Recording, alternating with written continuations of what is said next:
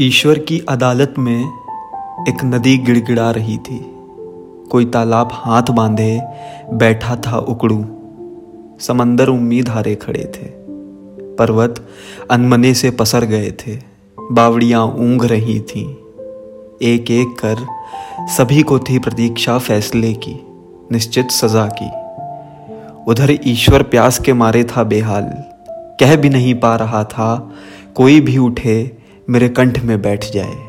मैं प्यासा नहीं मरना चाहता।